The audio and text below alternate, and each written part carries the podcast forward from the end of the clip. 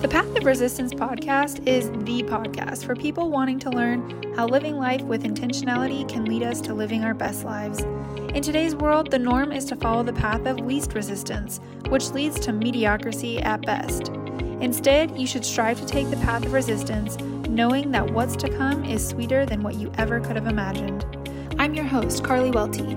Join me as I interview guests who have taken the path of resistance in all areas of life and are here to share the beauty it has brought them. On this journey, you can expect to hear stories about finances, faith, business, mindset, and anything in between. Let's dive in. Get ready to learn a ton about mental health. While recording this episode, I learned so many new things. Today, I'm talking with Lindsey, a friend I met at the EmpowerHer Live conference. She's a wife, soon to be mama of two, a social worker, and author of the book I Got 99 Coping Skills and Being a Bitch Ain't One. Don't you love that title? I mean, no one likes being a B word, so if you want to deal with your anxiety, depression, and stress in a more positive way, definitely grab a copy of Lindsey's book. It's linked in the show notes. Before we get to today's episode, I want to shout out two reviews that I've received on Apple Podcast. The first one is from Loretta. Even before hearing the interviews, I can tell this podcast will be one of substantial material meaningful at so many levels. I know it will be encouraging and beneficial to many. The subject matter, combined with Karley's endearing personality, will be a worthwhile experience to tune into on this series of enlightening conversations. Blessings along the way. Thank you so much, Loretta. Another review I want to read is from Wes. It says, Such a good podcast with so much wisdom. Thank you, Wes. I appreciate you. So, I just thought that would be fun to share some of the reviews. If you want to be featured on the podcast, be sure to write in a review on Apple Podcast. Not only is it fun to read these, it also helps the podcast move up in the charts so more people can listen in. Okay, now here's today's episode. So today I have with me Lindsey. Lindsey, how are you doing? I am so good. So happy to be here. Yay, so happy. Okay, so I want to ask you the first question that I ask everyone, which is what's an example of a time you took a path of resistance which turned out to have a more beautiful result? Yes, I love this question. And I knew my answer right away as soon as you sent it to me. So, when I was in grad school, actually, my whole trajectory, I was planning on becoming a school counselor. And then um, I ended up working in my gap year at an inpatient psychiatric hospital. And the social workers pulled me aside and they were like, you don't need to be a school counselor. You need to be a social worker. And I was like, what the heck is a social worker? And so one of the girls actually ended up taking me to coffee and explaining to me like all that a social worker does. And I then made a really hard decision at the time. I was already a semester through grad school and I simultaneously withdrew out of the counseling program and applied to the social work program, which put me another year behind, behind in quotes, because you know no one's really ever behind in life, but felt that way at the time. Um, and I got accepted, and then I took I took that path instead, and it has one thousand percent been one of the best choices I ever made. Um, but for me, it was like I was initially planning on taking one gap year. And because I did that, it ended up actually being three gap years that I took. So, like I said, I just felt really behind in kind of my career and my life and all the things. Um, but I'm so, so, so happy I made that choice. And it's just been, it was so much better for me. So, yeah. yeah. and I could tell um talking to you at the conference that you love your job. So um I I'm glad that you said like in the beginning in your path you were like what the heck is a social worker? So can you explain that for yeah. me and the audience because I just want a little clarification on that. Yeah, totally. So um being a social worker is a really really broad um prof or I like I don't know, licensure, I guess. So I have my my master's in social work now, which basically like people will say it's like the holy grail of the helping profession. So social workers, you will find them all over the place. Like they can literally be in like government agencies, they can be working private practice therapy, they can be in clinics, they can be I mean literally all over the place. Um and so it's like in a way it's good because we're generalists. So we are sometimes like the jack of all trades but the master of none as people say. Um, but each social worker kind of has like their own little niche, their own little whatever. So if I want to be in a school, I can be in a school doing therapy. I can be doing all all different things all over the place. So that's not really a great answer for you. um, but like literally, you can be doing kind of anything with it. It's just one of the licensures within the helping profession is kind of the best way to describe it. Gotcha. And so most recently you talked about like having gap years. What did you do as being a social worker? So most recently, once I um, became licensed, my I was in an integrative health healthcare setting. So for me, um, I was in what's called a federally qualified health center, and they're all over the states. Um, and they are the coolest things ever. So listeners, this is like, I love it. It is a behavioral health clinic that is housed with primary care. Um, so just a, your regular doctor. Um, and sometimes they have other services too. Like in the clinic I was in, we had a dental clinic. We also had um legal like a legal team. So it's kind of like a one-stop shop for helping people. So the best example I can give is if somebody's coming in to see their primary care provider for whatever reason, and the primary care provider in conversation is kind of like, it seems like you are going through some, you know, more anxiety stuff, or maybe that was like their presenting problem anyway then the behavioral um, health provider so me the the um, my title was behavioral health consultant can come in and chat with the patient about whatever is going on because today one of our biggest problems in the mental health care system is a lot of people as a really good first step go to their primary care provider which is awesome. The problem being that doctor might only have like I don't know, eight hours worth of training on mental health and then provides a script, a prescription for um, a medication that may not may or may not be necessary. So it's just like their, you know, a, a primary care provider's goal is really to like treat the medical side of things. They're not always equipped and trained to do the mental health side of things. So while it's a really good first step, these integrative healthcare clinics really allow for like these warm handoffs to happen and get you to the right person that can help you. Does that make sense? Yeah, that makes perfect sense. Um, okay. these places sound like a unicorn, though. I've never heard of them. they are. They're all over the country. We they're they're federally qualified, so it's a federal it's a federal program. The problem ends up being a lot of people assume that it's for people that like don't have insurance, health insurance, or don't have, you know, or are underinsured or are not insured, and that's not true. Anybody can go to them um, but they aren't super well known and they're not super well talked about. But they're in, I think in Minnesota, we have, I want to say 14 of them. And people don't know until I like tell them about it. Like it's just yeah. not like a super well known thing. So yeah, something to consider. You just spread awesome. the word. totally. And it's like you know, somebody came in presenting with anxiety symptoms. They saw their doctor, great. Then I came in, I was able to talk to them, and then I dug a little bit deeper, asked the right questions, probed the right way, and come to find out, like, oh, she actually doesn't have insurance and she does need help. Well, we have somebody from the insurance department on staff.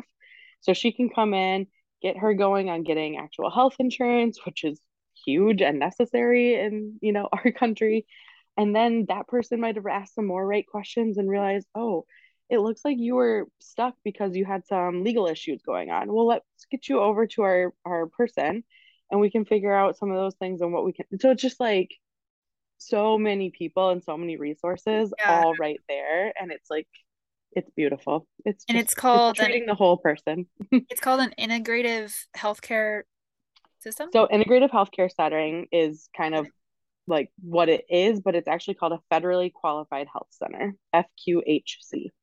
Okay. Yeah, I feel like yeah. that's really needed all across the country. So I'm glad that you've educated us a little bit. Good. Yes, it's a great it's a great system. So yeah. So you talk about going to a primary care doctor and them saying like, "Oh, they have anxiety," and then that's kind of where you step in. So is that what you specialize in? Is anxiety, or just like yes. mental health as a whole, or how does that work? Yeah, no, that's a good question. So for me personally, I focus on my kind of like frame, I guess that I work in is um called uh brief solution focus therapy, which basically means for me personally and and this is something people kind of really need to understand with when talking to therapists or social workers or everyone in general in the helping profession is we bring in our own thoughts, beliefs, ideas, attitudes, you know, the whole gamut of who we are into that room too. So, yes, we have specific and special training on how to help everyone, but we also have our own ideas of what is going to be the best course of care. So, for me personally, I'm not one that necessarily necessarily wants to do long-term therapy. So if you're somebody out there who's like I really want to go to therapy, but I'm just like not really sure about it. I also don't want to like sit and talk deep about my feelings. I'm just kind of feeling this like something's off, I'm feeling anxious kind of constantly. I don't know what's going on, but I just want to like solution. I just want to like figure it out. Okay, great. That is exactly what I do. um, and so it's like I said, brief, it's brief solution focused therapy. And so my job is you come in, we do a diagnostic assessment, which just means I ask you the questions, I get to know your history because I do think where you come from matters. But I don't delve into like all the inner childhood trauma and like all this stuff necessarily. What I like to focus on is what is your presenting problem now? What's going on for you now? Is it you're having, you know, a lot of financial stress? Are you having relational stress? Are you having what whatever your presenting problem is? Is it your job isn't fitting you, your whatever? And then we focus on that one specific problem primarily, and then we resolve it. So whether that's, you know, simple, actionable lifestyle changes, we come up with a plan, we set goals, and it's really, really action focused. And then I might see you for three to five sessions, kind of depending on what each individual needs, because at the end of the day, we're all individuals and we all do have unique needs. Um, and then if you're like, hey, this is working really well for me, there's other things in my life that I would also like to touch on. Great, we can kind of move into like what maybe the next issue is. Or you can go on your very merry way and I'll say, see you later. Let me know if life gets a little too tough for you to handle again. Come back and see me for three to five sessions. Great. Again, if you need a little bit more, a little bit less, whatever. But I don't think therapy always needs to be about like dissecting your whole childhood trauma and life circumstances and whatever. Some people love that. Not bashing it at all. It's great for some people. It's just not the form of therapy that I practice. Gotcha. That is very interesting because a lot of people do that like deep inner child, like childhood history work to figure out the problems of today. Totally. Yeah. And it's so necessary for like I mean myself, I've worked through a lot of different things throughout therapy and I've seen therapists for probably a year, maybe a year and a half on like a bi-weekly basis and it's great. Like you need those people at some point sometimes, but not always. And so um, like at this integrative healthcare clinic that I worked at, I was kind of a dual role. So I did outpatient therapy. So I had people come in um, and I saw people for as many as like 10 to 12 sessions. Again, just depends on what they need, what they're looking for, you know, all of it matters. Um, and then I also would push into those appointments with the doctors, with the dentist, just to get those patients through the next week, the next two weeks, the next month of their life. And then and we just talked about it and we just figured it out and it was great yeah so you get to see a lot of the um like the aftermath right the solutions that help them and you get to see how that resolves itself with totally. those following up sessions. Exactly. And like some of it is you know we're all multifaceted and so we have a lot of different things going on all at once. So if we're working primarily on say financial stress because that's what's coming up for you well, that's there, there's very there's a very high likelihood that that financial stress is bleeding into like your relationships. And because you know you and your partner aren't having open conversations about what you're feeling like you need to do for finances or whatever um then we kind of can maybe touch on a little bit of like how do you talk to your partner about this and how does that look for you and you know should we bring them in for some conversation too or how you know so it just everything kind of touches on each other. But like I said, we really focus on like one primary concern or primary issue. And then if other stuff comes up, again, like maybe you have the plan, you're like, okay, now I only want to come in for three sessions, just get it done, hit these goals and then you're like oh wait this is actually kind of fun this is actually kind of fulfilling this is actually kind of like really great we're making a lot of progress let's move into these other goals that i have these other things that i have so yeah, yeah, that's cool. Do you ever meet with a client and then think like, okay, maybe you do need to go to like a long-term therapist or how does that work? Yeah, certainly. So there's definitely been people that we've like referred out to more like suitable, if you will, um, therapy. So like where I was, because we had an entire behavioral health clinic, there was six, seven, six or seven um, other therapists there, and then two behavioral health consultants. So me and my, my myself and another woman. Um, and so if I saw like, yeah, this is probably something else. And after the conversation, the dialogue opens up, and the person, like the client, actually feels more comfortable in therapy than they initially thought they would, then I might have the conversation like, hey, we have so and so on staff. They might have like a target um, clientele, whether it's like an age group or um, some sort of experience. So, like, one of the therapists on staff was very, very much worked with men who had been incarcerated for one reason or another. Like, that was kind of like her niche of clients. Great. Send them over um we also had like a child therapist we also had so there was kind of a it was a nice mix and i could refer to those people and just say like if this is something you're open to this might be a really good fit for you almost 95% of the time people are like yeah i think i think long-term therapy might be better you know if if it's like suggested by me and if they agree whatever it's usually like very well received um sorry i'm as you know, very pregnant. So I'm very out of yes. breath all the time when I'm talking now because it's just the life I live. But um, no, you're amazing. You're what, four weeks away from giving birth? Four weeks away. Yes. Oh my God. I'm like freaking out. So here we are. she is amazing.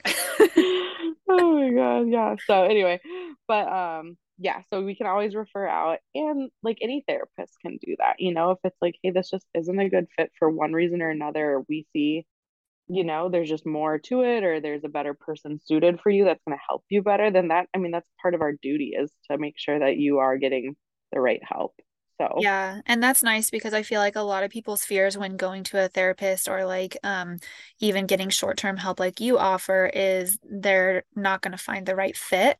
Mm-hmm. and so it's comforting to say like okay well maybe even if i try this and i don't find the right fit maybe they'll help me find the right fit. Well and right and it's like we know other people and we have the resources and we have you know the connections and so as somebody who's not in the helping profession every single day as somebody who's maybe intimidated by therapy just yeah taking that first step and then getting to see somebody and talking about it and maybe it is a really good fit right off the bat that's ideal. But if it's not you know other proper steps will will and should should be taken to make sure you're finding you know and that's all part of the evaluation. Like you should in theory have a therapist who's like okay let's get through whether it's brief therapy or long-term therapy you should be in, intentionally doing evaluations of like what progress are we seeing? How are you like you know a, com- a very open conversation about like how are you feeling about how things are going here in this room? Do you feel like you're making progress? Do you feel like you're just coming here and chatting and then nothing's really happening outside of therapy? Again i'm one that also believes homework outside of therapy is like usually necessary because we have one hour together maybe once a week of all the hours in the week. One hour isn't going to do a whole bunch. Like you have to also be doing work outside of here and that's going to look totally different for everyone mm-hmm. um but super super necessary. So yeah. Yeah so um what kind of homework do you assign? Like reading books or like okay you have to do this one communication with this one person like practice that or what does that look like? It's totally i mean it is so different for everyone because like i said everyone has different presenting problems and so it's really dependent upon the age. Sometimes i'll say like i'll i often refer to books like if i think it's going to be a good fit. In no way shape or form am i like you must read the next two chapters before i see you next thursday you know like something like that that would just be ridiculous it's usually like a hey this is a tool that I found really helpful for people in your circumstance or whatever. I suggest it if you have the time to read, listen to it, whatever, um, do that. Um, but there are some things, especially if we're like doing like specific goal setting, um, like, okay, then let's figure out because you can't just, we know that the research says that you can't just make a goal and talk about it and have it in your head and have it like work. Like you need to go through and make it like a smarter goal, like the if you've ever heard of those, the mm-hmm. what simple, I don't even know, measurable, actionable.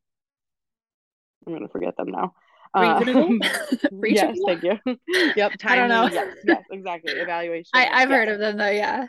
Yeah. So so do that, and we can do that mm. together mm-hmm. in the session. Is like, okay, this is maybe kind of like a goal that's been looming over your head. How do we actually put that into practice? And then our next session might be like, where are we at on evaluating how that goal is coming to fruition something like that does that make sense because it's it's hard to give like a specific example with you know like i said there's just so many different different things yeah no it makes sense because like you talk about the goals and then these are the maybe like one or two action items you need to do this week and then and then you also give them like resources like books.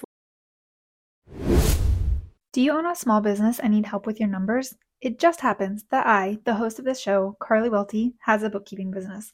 Knowing your numbers is definitely top five things you should absolutely, without a doubt, no questions asked, prioritize in your business. You might be scared because you think your numbers are a mess, but I can help you get them organized and keep them organized going forward. Go to my website, karleywelty.com, to book a free consultation call to get quoted today.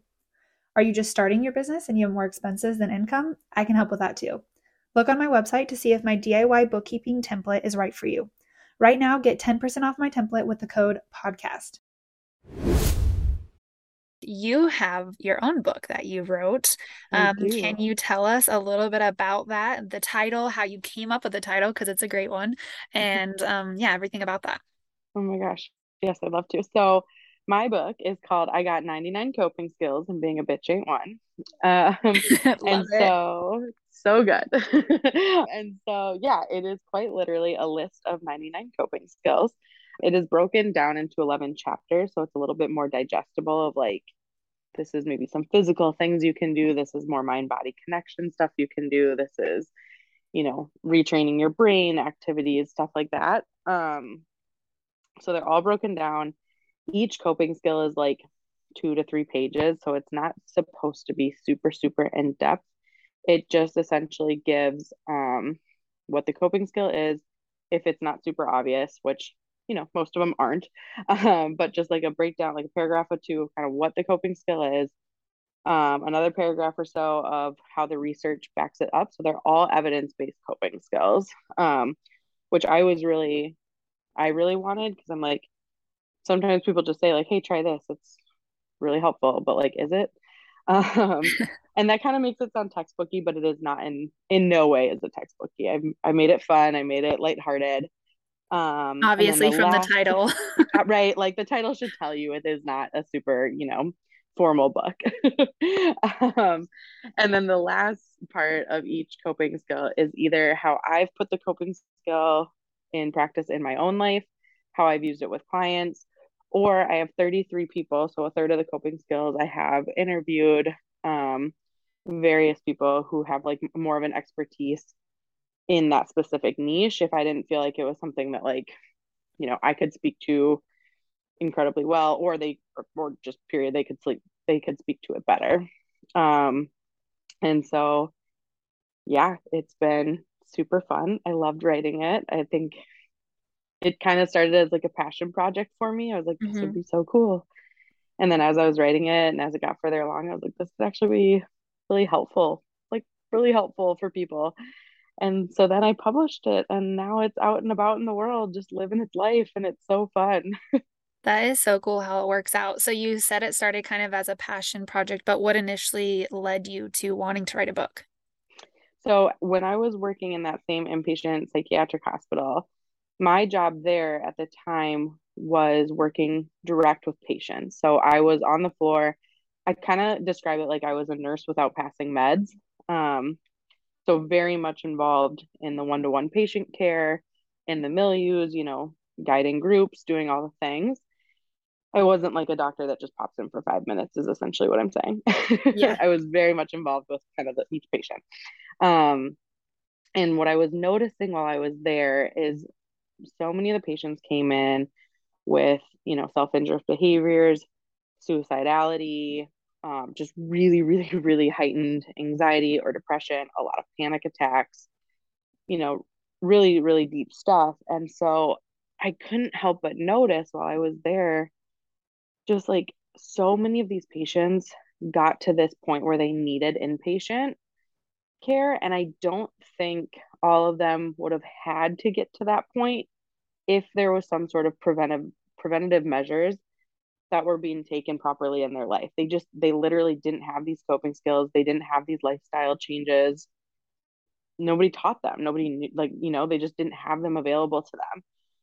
And so as I was doing, you know, a lot of the mindfulness work or a lot of the the, you know, retraining your brain, a lot of the like mindset work and just all this different stuff, I was like, gosh, if people had these tools just in their everyday life and not even like if you're clinically diagnosed with anxiety like if you're just experiencing heightened stress these are really good things. These are really good resources to have just on hand and just to know like hey this is something you can do to get yourself out of a really tough moment out of a really tough week whatever.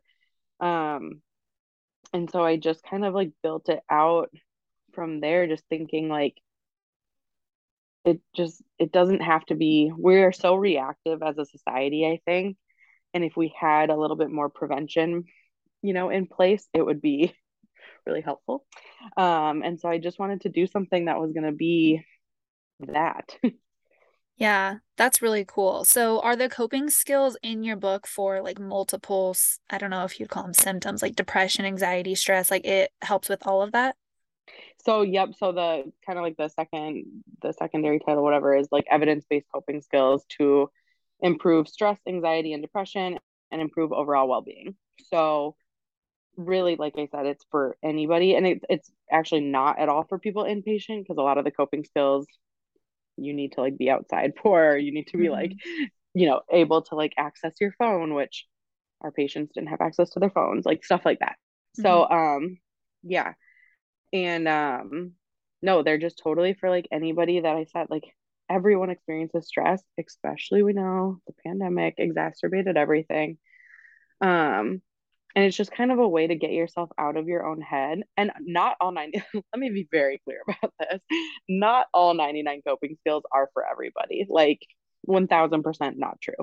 Um but there's without a doubt at least you know five, 10, maybe even 15 skills that you can put in your back pocket and be like, oh, this is something that one, I already do and I didn't even realize it was like a coping mechanism, but validating for sure. Feels good to know that like this is helping me. Or like this is something I would like to try, I'd like to learn, I'd like to know a little bit more about.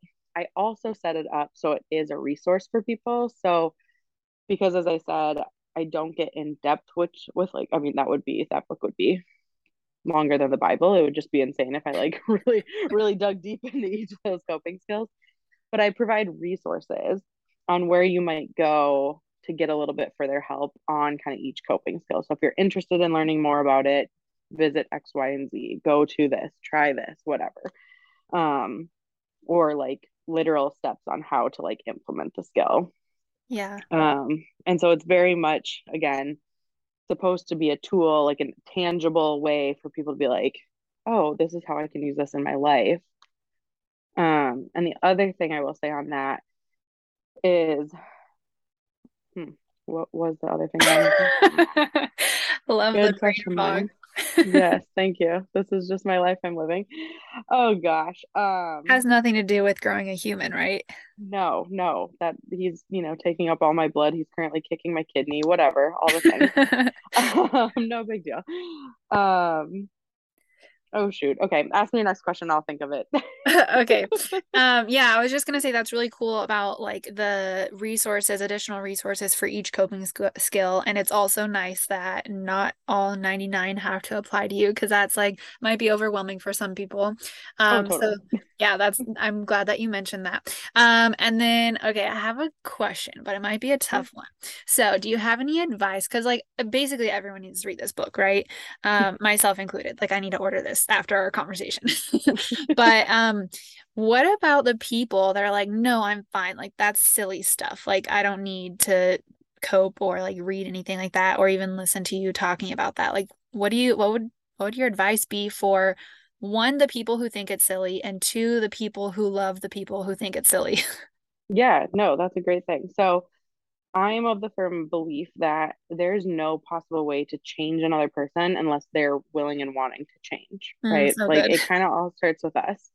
Um, and that's just the reality of it. What I will say on, you know, that's a little sad of a note, but it's true. If you have like, especially if you have people in your life that you're like, God, just just understand how important this is, you know, like just shake them and like, I, I have people, believe me, in my life like that, mm-hmm. a lot of them. So frustrating. Um, it's so frustrating. You're like, come on, like just you could be better. And like, you know, but what happens is if, especially depending on how close those relations relationships are to you, if you do it, if you're putting in the work, they will see that you're putting in the work. So um, my husband has actually been really wonderful in that he um he has no background in therapy he's experienced very little you know on on the on the on the gamut of like hardships he's really been very blessed in his life um not that he hasn't gone through some things of course but he's just you know he's had a very good good life overall which is mm-hmm. lovely for him and i would never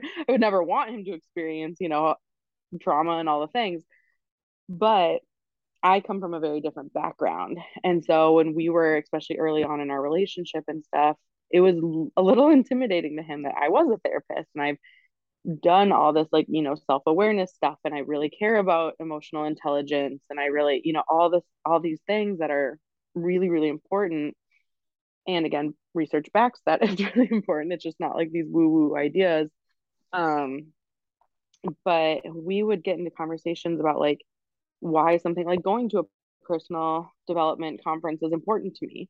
I don't think in a million years you would catch my husband dead at one of those. Like he would be like, "Oh my god, absolutely not." But that's not what he needs to do, right? Like that's not his thing. But when he sees that I'm trying to do better, whether that's being a better mom, being a better wife, because there's always room for improvement on any sort of quote unquote title that you hold. Um, and so all I can do is be the best that I can be. And he will pick up on and I I definitely ebb and flow on some of this. Like sometimes I'm just like, it's fine, we're in a rut, whatever, it's happening. But other times I look around, I'm like, okay, my house is in chaos. My, you know, my brain is in chaos. I have all this mental mess that I just haven't like cleaned up. I have these, you know, browser tabs open in my brain that I just need to start closing out. Um, whatever the case may be if I decide that I'm in control of that and I need to be the one to put in the work and I need to do these things, externally he is going to see that I'm becoming much happier, that I'm doing the doing the work that I need to do to be the best version of who I can be and it's contagious. It is so contagious. I can't tell you how many times this man has come home and like I said my house is constant. I live in I'm fine living in chaos like it's just I thrive in chaos. Um but he doesn't. And so I know, like, okay, if I want him to start doing the dishes, for example, more often, what is to be the best thing to do? I'm to do the other things around the house. And then it was like a miracle. Like, I was picking up the house, and if he's sitting on the couch, on you know, scrolling on his phone after work or something, baby's down, we're good. But I'm not sitting down relaxing. I'm putting I'm putting in the work, whether it's like working on my business, working on cleaning it, like I said, cleaning up the house, whatever it is.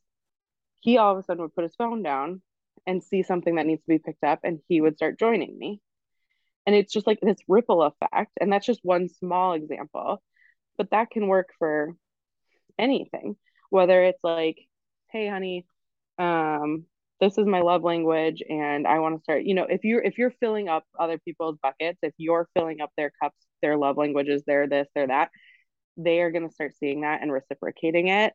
It's not probably going to happen overnight. It's going to take a little time, a little work, and Mm-hmm. whatever. Um, but you, the best you can do is work on you.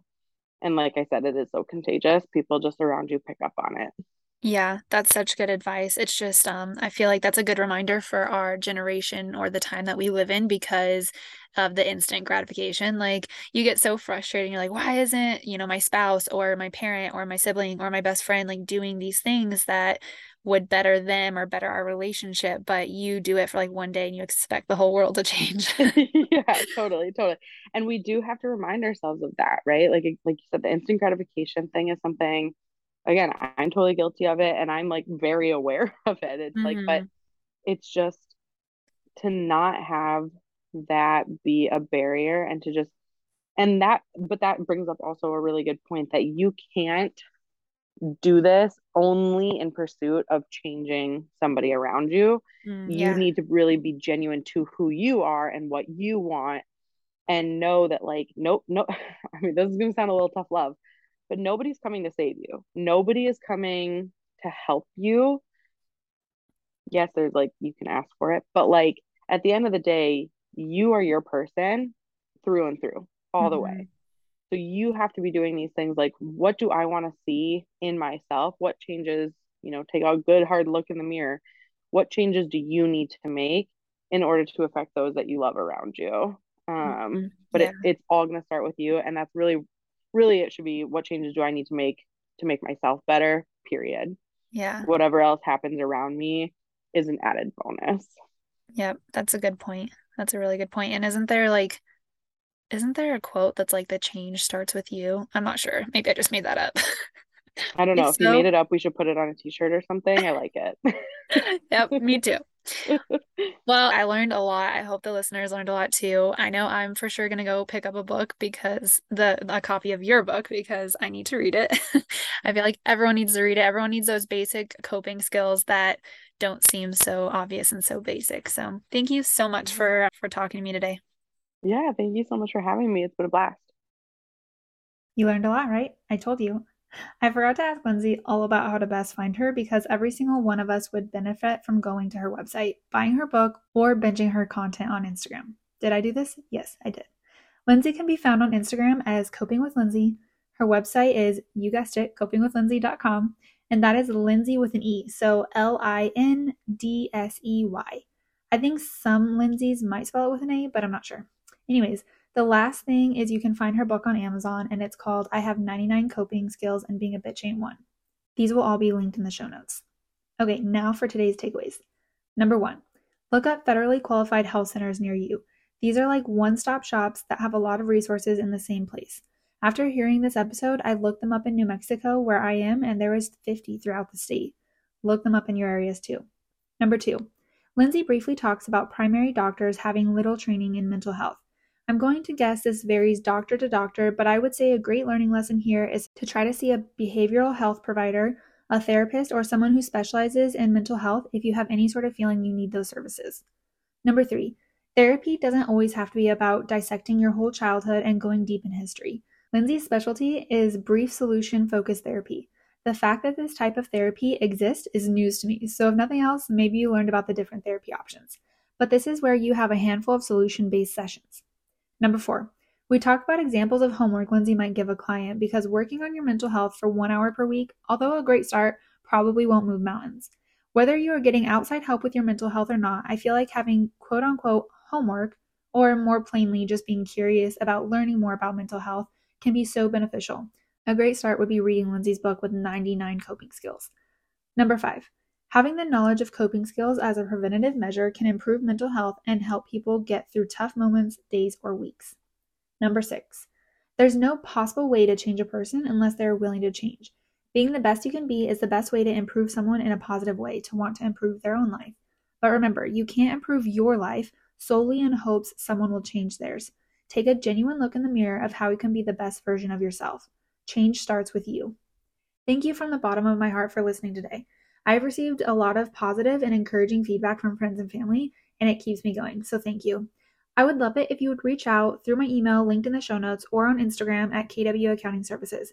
You can reach out and tell me a different takeaway you had while listening, some feedback, or if you have a guest idea in mind who you would love to hear on the show. Have a great day.